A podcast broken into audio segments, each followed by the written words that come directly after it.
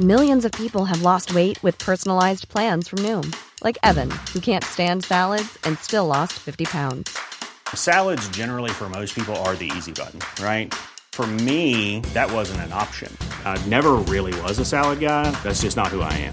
But Noom worked for me. Get your personalized plan today at Noom dot com. Real Noom user compensated to provide their story. In four weeks, the typical Noom user can expect to lose one to two pounds per week. Individual results may vary.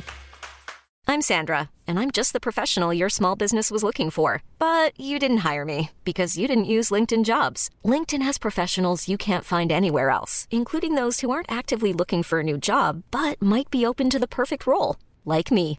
In a given month, over seventy percent of LinkedIn users don't visit other leading job sites. So if you're not looking on LinkedIn, you'll miss out on great candidates, like Sandra. Start hiring professionals like a professional. Post your free job on linkedin dot com slash achieve today. Ryan Reynolds here from Mint Mobile. With the price of just about everything going up during inflation, we thought we'd bring our prices down. So to help us, we brought in a reverse auctioneer, which is apparently a thing. Mint Mobile Unlimited Premium Wireless. How to get thirty, thirty, how to get thirty, how to get twenty, twenty, twenty, how to get twenty, twenty, how to get fifteen, fifteen, fifteen, fifteen, just fifteen bucks a month? Sold! Give it a try at mint mobile dot com slash switch. forty-five dollars up front for three months plus taxes and fees. Promo rate for new customers for limited time. Unlimited more than forty gigabytes per month. Slows full terms at mint mobile dot com.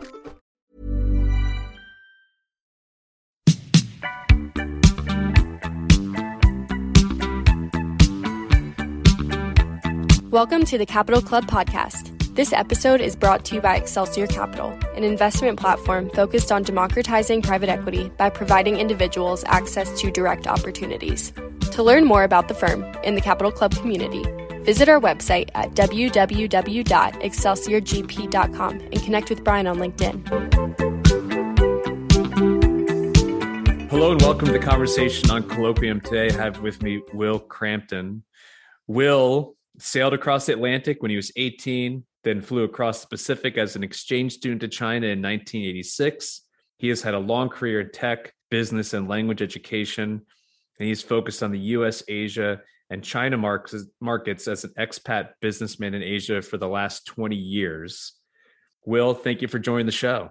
Hey, I'm very happy to be here. Absolutely. So we met at a family office conference, learned a little bit about what you're focused on. Before we went live, we were just talking about how we were watching the Winter Olympic coverage. Right. And for the first time ever, you've got Mike Tirico, you know, engaging with PhD uh, professors from Yale and people that work at Bloomberg, Global, and Financial Times, talking about geopolitical issues surrounding U S-China relations. So I'm excited to just kind of get right into it, considering your wealth of knowledge. Well, let's and, talk. Let's talk about that for just a second. Because, let's do it. Yeah. Because what we what we were seeing last night, you're talking about you're talking about voices from a lot of different places, trying to make sense of what we're going to do. Um, and let's talk right about it. There are people who say we shouldn't invest in China, and there are people who say it's my money. I'm going to invest in China if I think it's going to give me a return. And there are people who say, we're a multinational company. If we're not in China, you're, you know, we're, we're, you know, we have to be in China. There are people, there are many people, many international business people who think they must be in China, and for the future too. You know, it's not only about what's happening there now. So, and then there, you know, and then, and then there are people who say, no, you just, you just can't do it. But it's a very, this, these things, we haven't had to deal with these too much for the past twenty, thirty, twenty-five years, because um, my my paradigm is uh, Panda China, Dragon China. So Panda China was Deng Xiaoping, uh, Jiang Zemin, and Hu Jintao. We can talk about it a little bit more. And then in twenty twelve, you know, Deng Xiaoping was there in seventy-eight. I got to China in eighty-six and sort of saw the beginning, you know, sort of in the early stages of when China was starting to, had bolted this capitalist motor on its socialist frame. And and it was really starting to take off. Business was really starting to take off, uh, private business, and and that was the that has been the engine for the growth in China. And in the beginning, when I was there in nineties and and two thousand, uh, you know, the two thousands, it was go go go. Everybody, you know, get in, get your piece of the pie. China's opening up. It's getting to be more like us. You know, we did not um, see or feel or exactly what we're seeing and feeling now. And then in twenty twelve, Xi Jinping came in, and I built businesses in China, multiple, a couple of businesses in China over the years. And, and then Xi Jinping came in in twenty twelve, and he is a bigger fan of Mao, state central control. And that is what is happening, is he is taking China back towards the model pre-nineteen seventy-eight. You know, Mao Zedong died in nineteen seventy-six. Deng Xiaoping was in by seventy-eight, and he wants to go back to a more Maoist model where he's at the top of the pyramid and everybody does what he says. I think that's a pretty fair characterization. You know, who could get angry at me in China or anywhere else for saying that? That's what that's what they're doing. So I can already tell we're going to go up to the hour limit on this, because I had, interestingly enough, had we're recording this in February of twenty twenty-two. So the Olympics just starting. Yeah. And the way they set this up on N B C last night was by using this two thousand eight Summer Olympics in Beijing versus yeah. the twenty twenty-two Winter Olympics in Beijing, and how there has been this paradigm shift of a more complacent, quieter China welcoming the world to now where it's really a position of strength of you should be glad to be here for our party kind of setup. Yeah. And, and yeah. the tone has shifted dramatically. And it it seems like from an outsider, this is just another step of Xi cementing his pace in what a friend that I had lunch with yesterday or, or earlier this week in Nashville told me is basically a crab pot where you've got, you know, Xi at the top of the pyramid, and he set up everything around him in terms yeah. of industry and commerce, social components, solidifying his power base, seemingly yeah. indefinitely in almost a, a Vladimir Putin style model of, of, you know, Soviet democracy where you have to vote, not but there's only sure. one candidate. Not for, that's not for sure. I'll, I'll talk about that in a minute, but that's okay. not for sure. Don't, he's, he wants you to think that, but that's, but that's not for sure. Um, so I'll, I'll jump in. What happened is Mao Zedong was like, we're who we are. If you like it, you know, talk to us. If you don't, I don't care. Get out of here. We're, you know, we're locking the country down. And he locked the country down for twenty, thirty years. And Deng Xiaoping came in, was the reformer. He did the four modernizations. He's like, open the door. And his, you know, his sayings, he had a couple of, he was, he was a, you know, he was a Yogi Berra kind of guy. He had a lot of good sayings like uh, black cat, white cat. Cat that catches mice is a good cat. When he got argument from communists who said you can't you can't do private business, he said, you know, we want to develop the economy. He was very practical. And so people who study China, you know, he was a communist leader of China.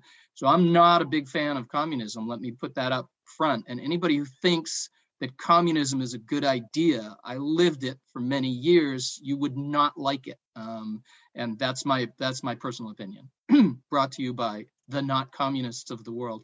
So, so what happened is Deng Xiaoping, Deng Xiaoping said a very key saying. He said, and that made everybody shut up. It was, um, bide our time, hi, uh, hide our strength, bide our time. Kind of a famous saying um, of his. And his idea was, you know, we can do things that we want to do later. Let's solve the problem of, you know, people have nice, nicer clothes and people, you know, um, catch up with the West a little bit because, you know, Mao never traveled and he didn't care about anything outside of China. He went, he took one trip international ever to Moscow. That's it. But people around him, Zhou Enlai, Deng Xiaoping had been to France. Um, you know, they'd seen the outside world and they're, you know, tugging on Mao's sleeve saying, hey, you know, there's more happening out there. And he's like, I don't care. I don't, I don't care about that. So Deng Xiaoping opened the door. Another of his sayings is, if you open the door, some flies will come in. And those are, you know, the annoying foreign capitalists, you know, mosquito zzz, buzzing around you kind of guys. And then Jiang Zemin was a friendly panda, shaking hands, smiling, wearing a cowboy hat, debating Clinton at at uh, at Harvard. Um, and then Hu Jintao was like, was like, you know, he was just like, a, you know, a, a board. He was a piece of wood. Nobody could figure him out. And he was sort of, he didn't have many opinions about anything. His job, he was a placeholder, um, you know, but uh, a couple things happened. Under Hu Jintao, they brought China up out of poverty. Like four hundred million people got out of abject poverty under Hu Jintao. That was his thing. And that's sort of what he cared about. And that's what he did. And he wasn't loud or flashy about it, you know, and he never, you know, he, ne- he never Instagrammed his lunch, you know, I mean, he never appeared, nobody ever knew anything that he was thinking. But sort of as the stats came out over the years, you know, we sort of figured out, oh, this guy, you know, he's just, what they're doing is developing China, getting people out of poverty, getting them to the lower middle class. And then a bunch of people got into the middle class. And now there's, you know, now there's three hundred million people in the middle class in China. There's a, the, the same number of people as in the United States. Our, our entire population is the middle class of China. And there's fifty, sixty, seventy million very wealthy people um, up at the top. So then, so then I'll, I'll, I'll shut up in a minute, but, but we get to the point where, but I just want to take people, listeners, through this to be very clear about this. Deng Xiaoping opened it up. Uh, Jiang Zemin went around shaking hands, smiling at everybody. Hu Jintao kept it going and and sort of focused internally quite a bit, uh, but still in a friendly way, generally friendly way. And we get to twenty twelve, which is the beginning of Xi Jinping's first five-year term. And he walked in and basically said, okay, I'm in charge now. And it was, we didn't know that, we didn't know that much about him, except that I had heard about him. And I think I met him once or twice. He was the, um, he was in uh, Fujian province uh, and in uh, Zhejiang province. These are two major East Coast provinces, big, uh, big business provinces um, in Eastern China. He was the governor. And then he got promoted into the center, and then he got up, then he got up to the top. And he's a, he's a red, Uh, you know, he's a red princeling. His father was a general in the in the army on the Long March. So, so he gets in, and he and Deng Xiaoping's slogan was "Hide our strength, bide our time." And Xi Jinping definitely, very quickly, by twenty thirteen, he walked in and said, "I'm in charge, and it is now our time. Our time is now. There's no, we're not waiting for anything more." So, so here's the deal. Let me tell you the deal. Kissinger and Nixon went and met Mao and Zhou Enlai in the ni- in the nineteen seventies, and they made a deal. You sort of come over sort of onto our side um, as a counterweight to the Soviet Union, who we were still in the Cold War with. You know, remember, there's three, you know, three big powers. There's China, there's China, the Soviet Union, and the United States. And what Kissinger, the architect of this policy, did is he's like, let's get China over on our side of the scale. And for thirty years, China sort of was on our side of the scale because we didn't really understand this, but China and the Soviet Union had a big falling out in the nineteen fifties and sixties. And it wasn't obvious to everybody, but basically Mao hated the Soviet Union because he didn't, Soviet Union wasn't red enough for him. And so, and so that's sort of, that's sort of the genesis of it. The big thing that I don't know is if Kissinger, and he's still alive, somebody asked him, if Kissinger knew what would happen now, eventually, you know, thirty, forty years later, we'd get this thirty, forty year honeymoon, we'd get to know each other, we'd start working together. And did he know that there would be a falling out, which is what we're having right now? We're having a falling out, and it is going to continue to fall out economically, diplomatically, at some point, potentially militarily. We all wish that that won't happen, but that's what it looks like. So my question to you is, over the last three to five years, Xi and China have had a much more bellicose slant on the world in the South China Sea, Hong Kong, Taiwan, et cetera. What's the end game? Uh, the end game, well, so there's steps. And China is a, you know, China, the national government of China, controlled by the Communist Party of China, with ninety-two million members, Communist Party of China, you know, verging on, you know, eight percent of the population is our Communist Party members, a number much larger than most European countries, right? If the Communist Party members of China were a country, they'd be like number ten or twelve or something like that. Their goal, the goal of all Communist parties, is expand and control. So, but they are, the Communist Party of China are cold, calculating machines. So they, he got out over his skis last year. He, he, you know, they've got the definite goal in their mind, which is take over the world economically and politically, if they can, right? And that's the goal. So how are we going to get to that goal? Well, step one, we never had much of a navy. Let's build a navy. Then we control what we call our close ocean, which is the South China Sea and the East China Sea. And that's everything to the first island chains, the Philippines, Taiwan, Japan, right? They want, they will dominate that. That is, they feel that that's their territory, just like, you know, and, and this, I get this over and over again when I'm talking to people in China. It's like, well, you know, Monroe Doctrine, you know, and that's what I know, just thought what, in my mind about how we treated South America back in the nineteenth century. And what, right? and what happened when Russia wanted to put missiles in Cuba? What did we do? It was a bright line. Bright line. Yeah. What's going to happen, you know, when, and the situation in Cuba, which is an island nation just off our coast, is we we will talk about Taiwan today or sometime soon, because, and, and I want to tell you, it's a complicated and very emotional issue for many people, but I will, you know, I'm an old China hand, been involved in studying and watching China since the nineteen eighties. And I mean, I, I will, I, I'm not, I'm not crazy emotional invested in it. I hate to see d- democratic nations fall, you know, but, but China is an, uh, sorry, Taiwan is an emotional issue for China. It is one of the two or three destabilizing issues in which China, in which an emotion might overcome China's um, cold calculating nature. So China's cold calculating nature is, number one, take over the close China, take take over the close China seas. When I first went to China in nineteen eighty-six, I bought a couple of maps at the, you know, in Wangfujing at the at the at the uh, Xinhua bookstore in Wangfujing, which is downtown Beijing. They have this bookstore, and it was the best place that you could get any, you know, anything. They had they had foreign magazines, although they were a month old. So we'd go in there every, you know, every couple of months. We'd we'd get in there, and I bought a map in there. I took it out, and it had the nine dash line. If you've ever heard of that, the nine dash line is back in the fifties, Chinese cartographers drew this line that we own all of this, and it goes, it goes way down. Hey, you're you're back. So I yeah, lost that was you the at Chinese censors. That was the Chinese censors hacking into my computer, not liking what I'm saying. So uh, editors, let's start right where he talked about the nine dash line we used at the bookstore. Okay, we'll hit it. Yeah, so so I bought this I bought this map at the bookstore, and it showed two things that surprised me.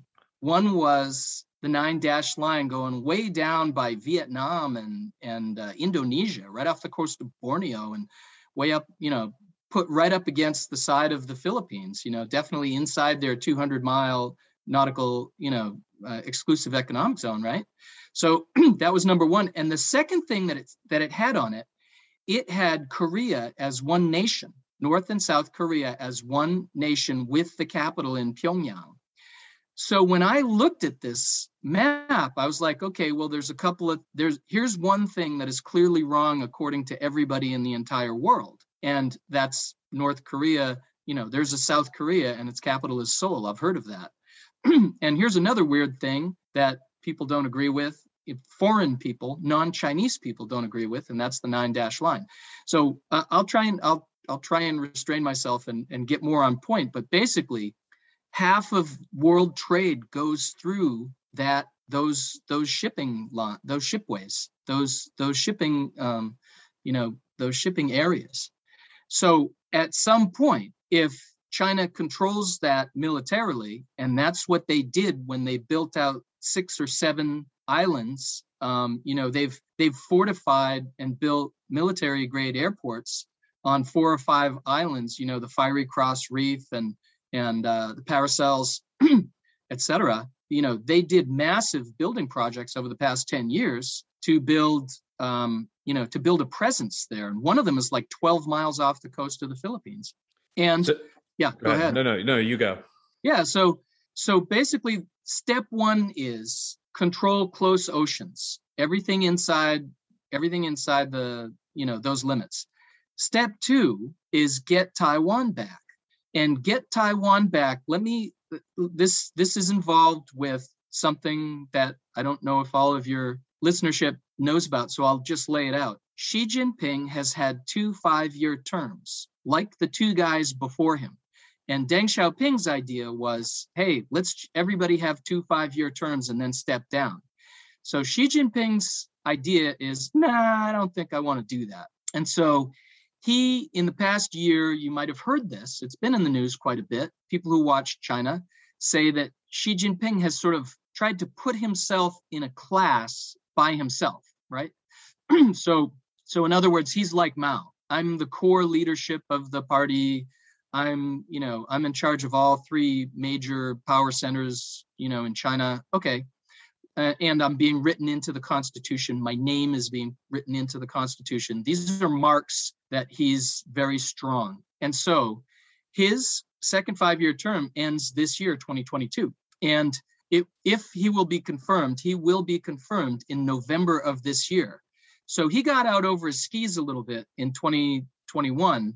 And basically, he just whipped the country, you know, he he whipped private enterprise into shape. And it all started in uh, twenty twenty, September, October twenty twenty. Jack Ma made a speech. That's the head of Alibaba. He made a speech and said, you know, uh, let's not do this old style finance. We really should do microfinance. A lot of good, I, you know, a lot of international sort of good ideas, but they would have taken power away from the center. And so, and so he was like within days of his I P O, which would have been the largest I P O in history for Ant Financial. And, and Xi Jinping said, yeah, I don't like what you said. We're not going to do that. You're not going to do that. Now you're going to hiding for three, you know, you're going to, you're going to stay in a, in a hotel, a nice hotel. You'll be safe. You know, what happens, just for your information, what happens is two guys come and knock on your door and they say, we're from the center. And you say, the center of what? And they say, the center of the country. And they and you say, okay, what's going on? They say, let's go drink tea, he cha. It's called he cha. And he cha means, you come with us now, we'll buy a toothbrush on the way. You're not going anywhere and or going to talk to anybody. You are disappeared now for months. And this has happened to a number of uh, you know, major corporation heads. Jack Ma was not the first. He won't be the last. It's happened to sporting stars, sports stars. You've probably heard about, you know, Peng Shuai. You know, they're safe. They're not going to be harmed, but they're not going to be, they're not going to have public access. All right. So after that, basically, they went after industries one by one by one. And the biggest thing that they went after was the tech industry. Any company that had data that could include identifying data of delivery parcels, of, um, you know, of who, of where you're going, like Didi Chuxing. Didi is China's Uber, and um, Uber actually owns a piece of Didi because they they said, okay, we'll leave China and if you give us some shares of you, and that's what they that's what they did. So Didi again was within, you know, went public in in New York, and then the Chinese government forced them to delist. So so the when I, when we say, and the reason is because no private company can ever be bigger than than the party. That's it. And it doesn't matter who you are. You know, in fact, Donald Trump, in fact, Donald Trump and uh, Donald Trump versus Jeff Bezos is very similar to Xi Jinping versus Alibaba, uh, Jack Ma, because Jack Ma owns the Jack Ma's companies control the South China Morning Post, a major independent voice newspaper um, for Asia. And Jeff Bezos owns the Washington, he owns the Washington Post, which says a lot of things that Trump didn't like and Biden probably doesn't like either. Imagine the American, the United States government, the president could just like close him down or, you know, really take his business down five notches, not just one, with just like the stroke of a pen. That kind of thing can happen in China. So now all the, and the reality, you know, we were talking about Um, Brian, we were talking about, uh, you know, we met at a family office event. There are tremendous, immense fortunes that have been built up by people, uh, you know, private enterprise and people connected government enterprise people in in China. Families in China are fabulously wealthy. There's a lot of them. Uh, and China now has more billionaires and is making more billionaires than the United States every year. Okay. But anybody with any sense is now getting half, forty percent, half their money out of China in any way that they could figure out to do it. Private capital is fleeing China. Yeah, th- and that's what I was going to interject with here is I understand that the the Taiwan dynamic, which I would like to get into a little bit more, we might not have time, the rate that we're going. But what you see playing out in Hong Kong is clearly a solidification of their, you know, geographic footprint. And yeah. your your analogy with Cuba and, and the Soviets is is telling, because last night my son, he's eight, was asking me about the Uyghurs. Yeah, he said, you know, what is the, he didn't use the word impetus, but he said, why would they be doing this? And I said, well, there's a, there's a hard question to answer. There's, it's multi-dynamic, but one of the reasons is they are not going to repeat the mistakes that the Soviet Union made, which is trying to have a truly diverse ethnic population under one rule. They're going to make sure that the Han are running the show and they don't want any other voices in the room because, again, to your point, they're learning from the mistakes the Soviets made of trying to keep this conglomeration together over a multi-generational time horizon. And so I believe that's one of the main reasons they're they're moving against them. And Hong Kong, obviously, as an outpost of this colonial power, is just has a huge target on its back. And you and I are both know families in APAC. It, Hong Kong is no longer going to be a center of commerce in that part of the world. It's going to be Singapore. And, yeah. and people are getting out any which way they can. Yeah. And they're taking, to your point, huge losses on their capital in order to do it. Want to learn more about investing in alternatives? Get started by joining the Capital Club, where you'll get exclusive access to alternative investment opportunities, premium content and education, and an affinity peer-to-peer network of industry professionals. You can sign up by going to our website at w w w dot excelsior g p dot com. Well, they think, you know, in in the in my last years, I left China in twenty fifteen, and for the for the five or six years before that, you know, the Chinese the, a Chinese a Chinese provincial, central, provincial, or city level official in China uh, can revoke your business license, confiscate everything you own, and throw you in jail for the rest of your life. You know, it's like you've heard of, you know, you've heard of traffic, you've heard of like state police confiscating everything in your car. You know, if you have ten thousand dollars in your car and they find it, they'll take it and they and they just confiscate it. You know, it's kind of like that, but on a much larger on a much larger scale. So there are cases of a number of large businesses that, you know, the government just take just takes them. Basically, they hold, you know, I mean, uh, the the reality is is that is is that they take them. Now you're in the real estate industry, and the hold of all land is they walked in and killed most of the landlords. You, um, Mao Zedong himself, when they fifty-three, fifty-four, fifty-five, land, kill the landlords, give it to the local peasants. That's what they did. They took all the land, so the China, the to the land is owned is owned by the government, and every anything that anybody has, developers have, Evergrande has. Land use rights, seventy years, you have to pay again. Yeah. And the contracts are starting to come due because they started in the nineteen eighties.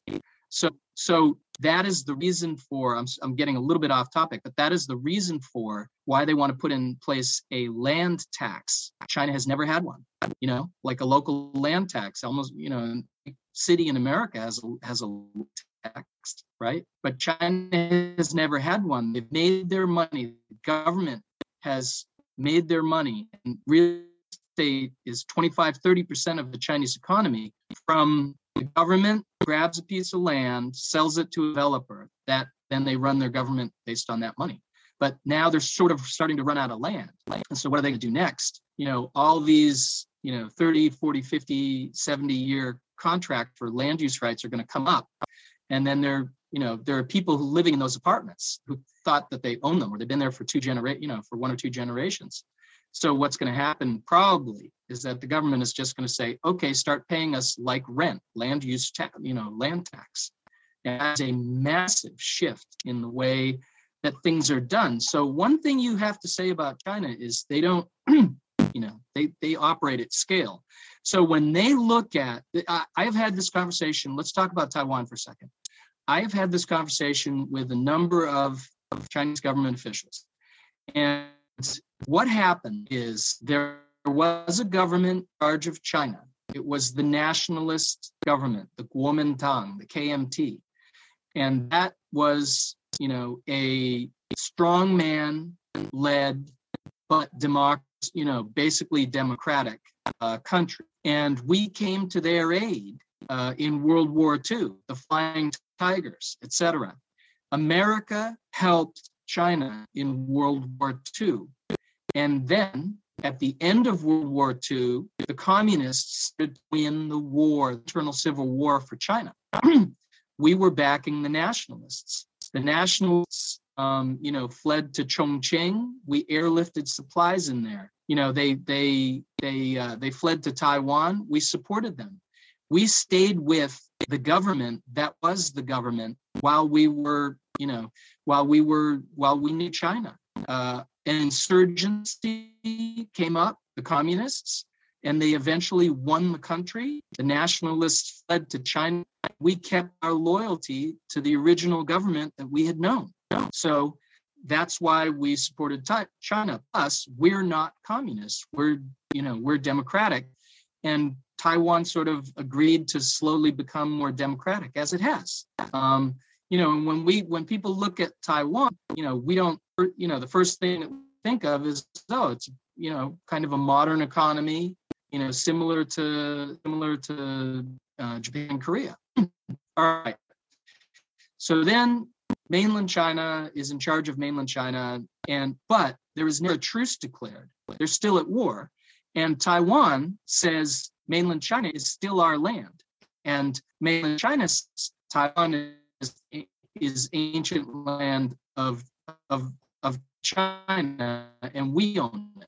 So this is still a, you know, brother versus brother. You know, who are we? We're the guys who live down the street. We can't really get in the way of that, and we never have. We do not have, um, you know, the Shanghai, the Shanghai Communique that we signed, the United States signed with Mao Zedong, said that China can replace, you know, it said a lot of things. Over the course of a few years, starting with the Shanghai Communique, mainland China replaced Taiwan for the seat at uh, for China's seat at the United Nations. And then after that, piece by piece, bit by bit, mainland China has become the government of China. And Taiwan is only supported by a couple of smaller nations now around the world, because people look at what's happening. Mainland China has developed to the point where they outweigh Taiwan, uh, even though, and so the idea, Deng Xiaoping signed this, you know, Deng Xiaoping signed an agreement with Hong Kong, one country, two systems for fifty years. Hong Kong will remain Hong Kong like it is for fifty years.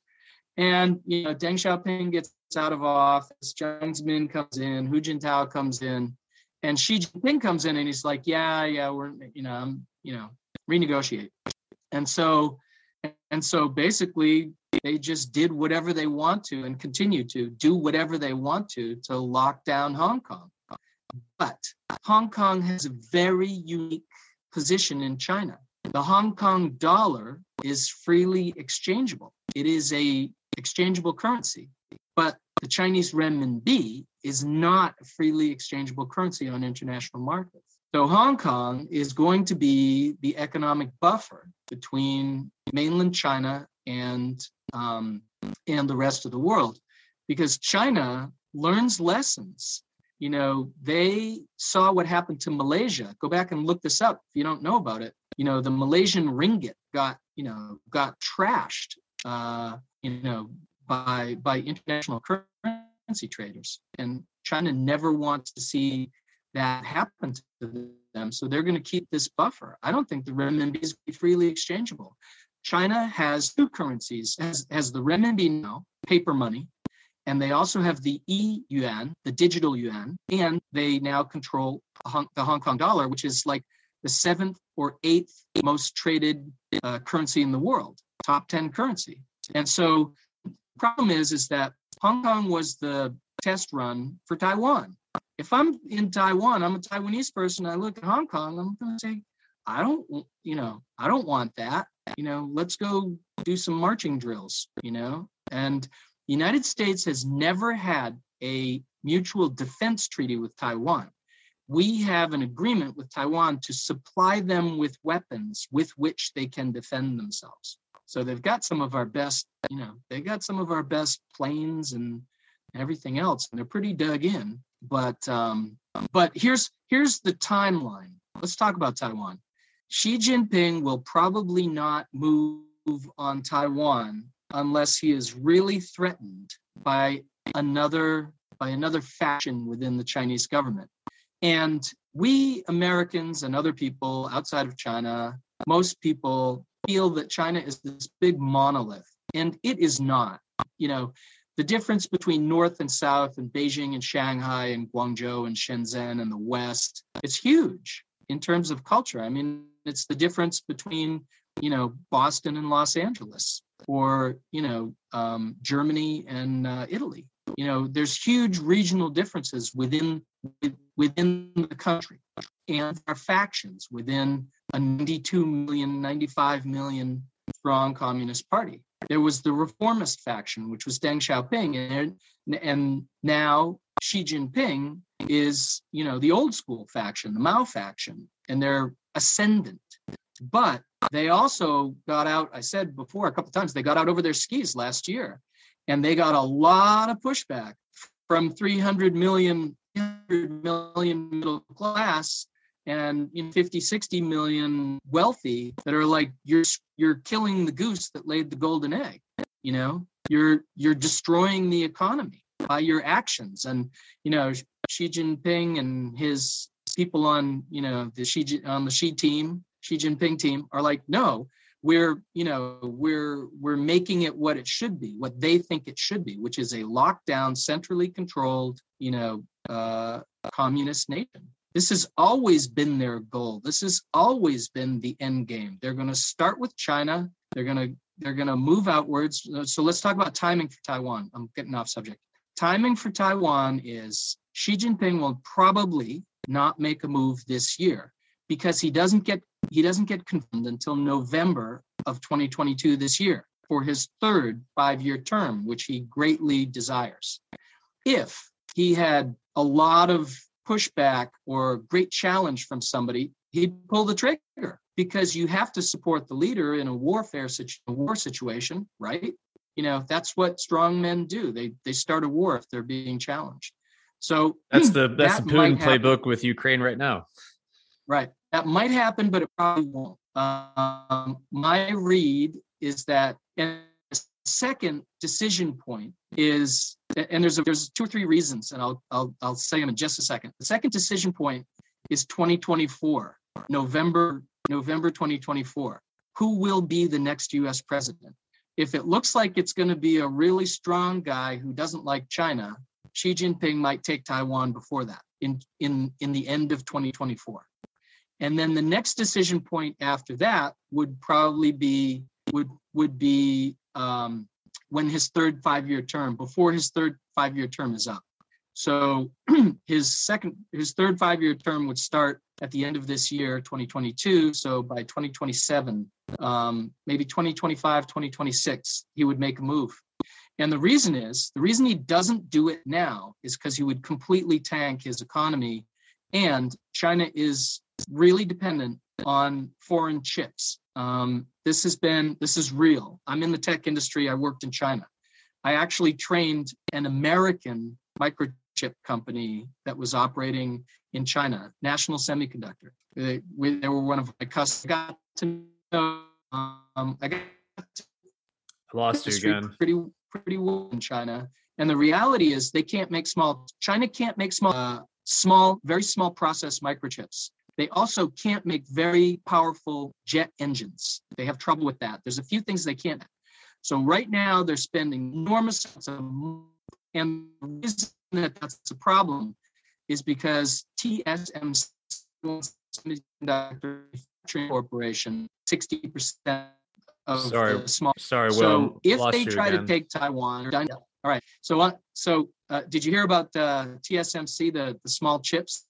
Yeah, I, so I've heard that they that this the chip issue is real, and I real. There's somebody in Nashville that I met with who has expertise within the China space was telling me that the Taiwanese have made it very clear that they will nuke their own chip facilities and essentially create a poison pill if mainland China makes a move on them. Do you agree with that? The censors don't like what I'm talking about. There's dynamite under the floorboards in T S M C, which is Taiwan Semiconductor Manufacturing uh, Corporation, and they make sixty percent of the small process, the tiny little chips that go into Chinese mobile phones and toasters and refrigerators and everything else, cars. So if the supply of, you know, the chips must flow, if the supply of chips is cut off, then China would, you know, China would really be in a in a tough place. So they think that they can replace this within three to five years. That's what they're trying to do right now. If they can replace, create their own small chip industry, their own chip industry for small chips. And if they could get up to seventy or eighty percent of the chips that they need, they'd pull the trigger. I've had this conversation with Chinese leaders. In nineteen eighty-nine, we took some action against, you know, there was an incident in June fourth, nineteen eighty-nine in China. Everybody threw up their hands and ran away, and it was all bad. And then two or three years later, by the mid nineties, everybody came back, and then it got better and better from there.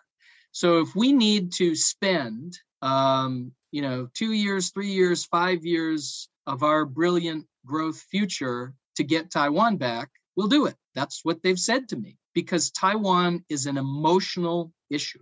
You know, there's only a couple of things that, you know, that that get beyond their cold calculating nature. And Taiwan is one of the emotional issues that, that gets right to their heart. So what is your opinion? What, should the U S come to the defense, or should we let it go? Long-term, strategically. My personal opinion is um, they're one of us. If we let them go, the day that we do not help Taiwan is the day that the United States drops two or three rankings in the global power index, whatever it is. I, I would think that if we if we don't move, Japan and South Korea are pretty nervous. Exactly. That's my and then next we're step. Pretty much giving up the whole hemisphere. No, you know, um, or at least Southeast Japan, Asia. Japan is a much, much tougher nut to crack for for uh, for China. And but but there's a lot of history say, there too. I mean, I will there's say a that lot they of have, animosity and history. history there. They, yeah. they you know they want to do something that they call teach them a lesson. You know. And they tried to do that. Most people don't know this, but um, China actually fought a short war with Vietnam. And the idea was that we're going to teach them a lesson. And it didn't go very well. They lost, China kind of lost to Vietnam, which is, a, you know, has a pretty kick-ass military, you know, comparatively. You know, they punch above their weight. And Japan is been preparing for a long time. They have all the technology in the world. They, you know, they have a self-defense force. You know, they uh, it, it would be very costly. And what would and what would China get? What do they what would they hope to get by attacking Japan? Japan, I think, is pretty safe, but South Korea is much less safe. It's contiguous, and Xi Jinping is now buddy buddy with uh, with um, you know with uh, Kim Kim Jong-un, uh, which. Uh, which people in China, I probably shouldn't say this in English, watch, the, the connection will get disruptive.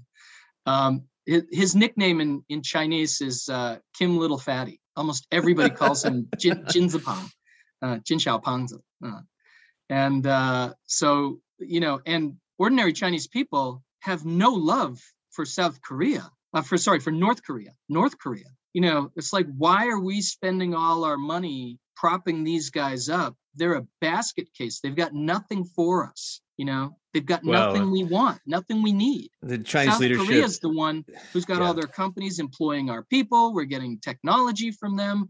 I have a Samsung phone. It works really well, you know. so, so actually, uh, I love boy, you know, uh, Chinese people say, I love boy bands and, you know, Korean, Korean dramas. Everyone loves K-pop. Everyone loves K-pop. Yeah. You know, I don't want to hurt them. Well, so, and we've so got the, to... the situation. The situation in Northeast Asia is that if Taiwan goes, it, but it's not about Northeast Asia. There's ten other countries in Southeast Asia that are also pretty important to us. I'm not too worried about Japan. We have a treaty with Japan, a, a clear treaty, and I think we have a. Geez, I should know this. I believe we have a clear treaty with South Korea too. We do, and we have military bases there, you know, yeah. which China would love to get us out of. But well, we are. We are out of time, but this has been incredible. We need to do an episode two for sure, because we have a lot to talk about.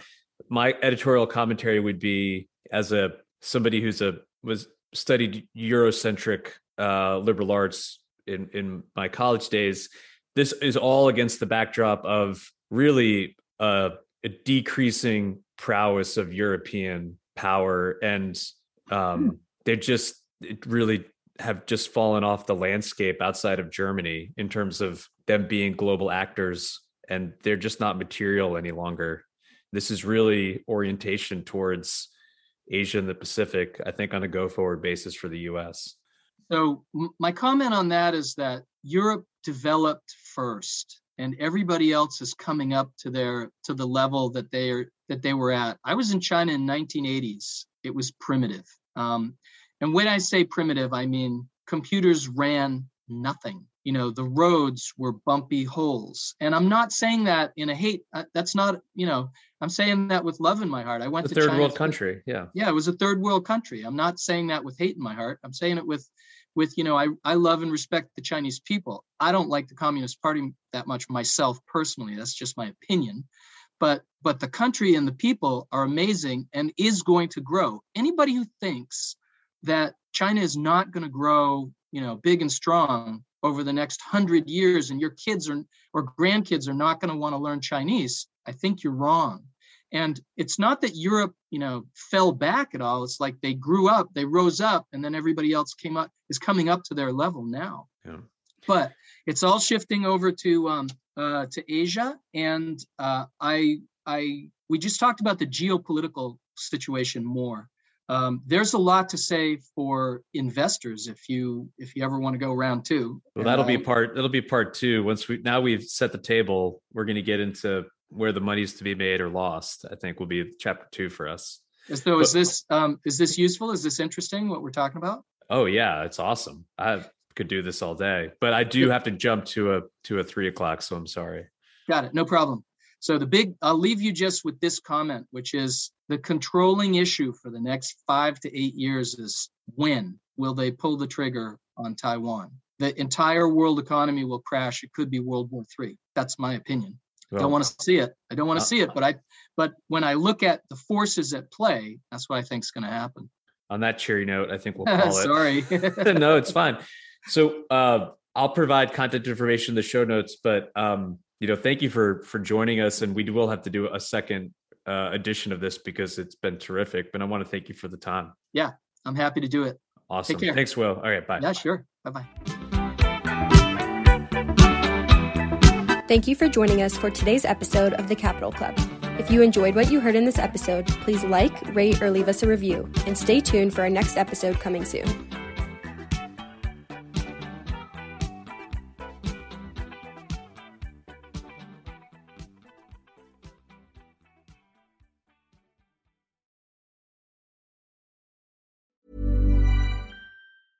Ever catch yourself eating the same flavorless dinner three days in a row? Dreaming of something better? Well, HelloFresh is your guilt-free dream come true, baby. It's me, Keke Palmer. Let's wake up those taste buds with hot, juicy pecan-crusted chicken or garlic butter shrimp scampi. Mm. Hello Fresh. Stop dreaming of all the delicious possibilities and dig in at HelloFresh dot com. Let's get this dinner party started. Even when we're on a budget, we still deserve nice things. Quince is a place to scoop up stunning high-end goods for fifty to eighty percent less than similar brands.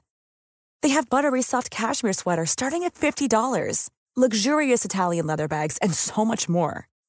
Plus, Quince only works with factories that use safe, ethical, and responsible manufacturing. Get the high-end goods you'll love without the high price tag with Quince. Go to quince dot com slash style for free shipping and three sixty-five day returns.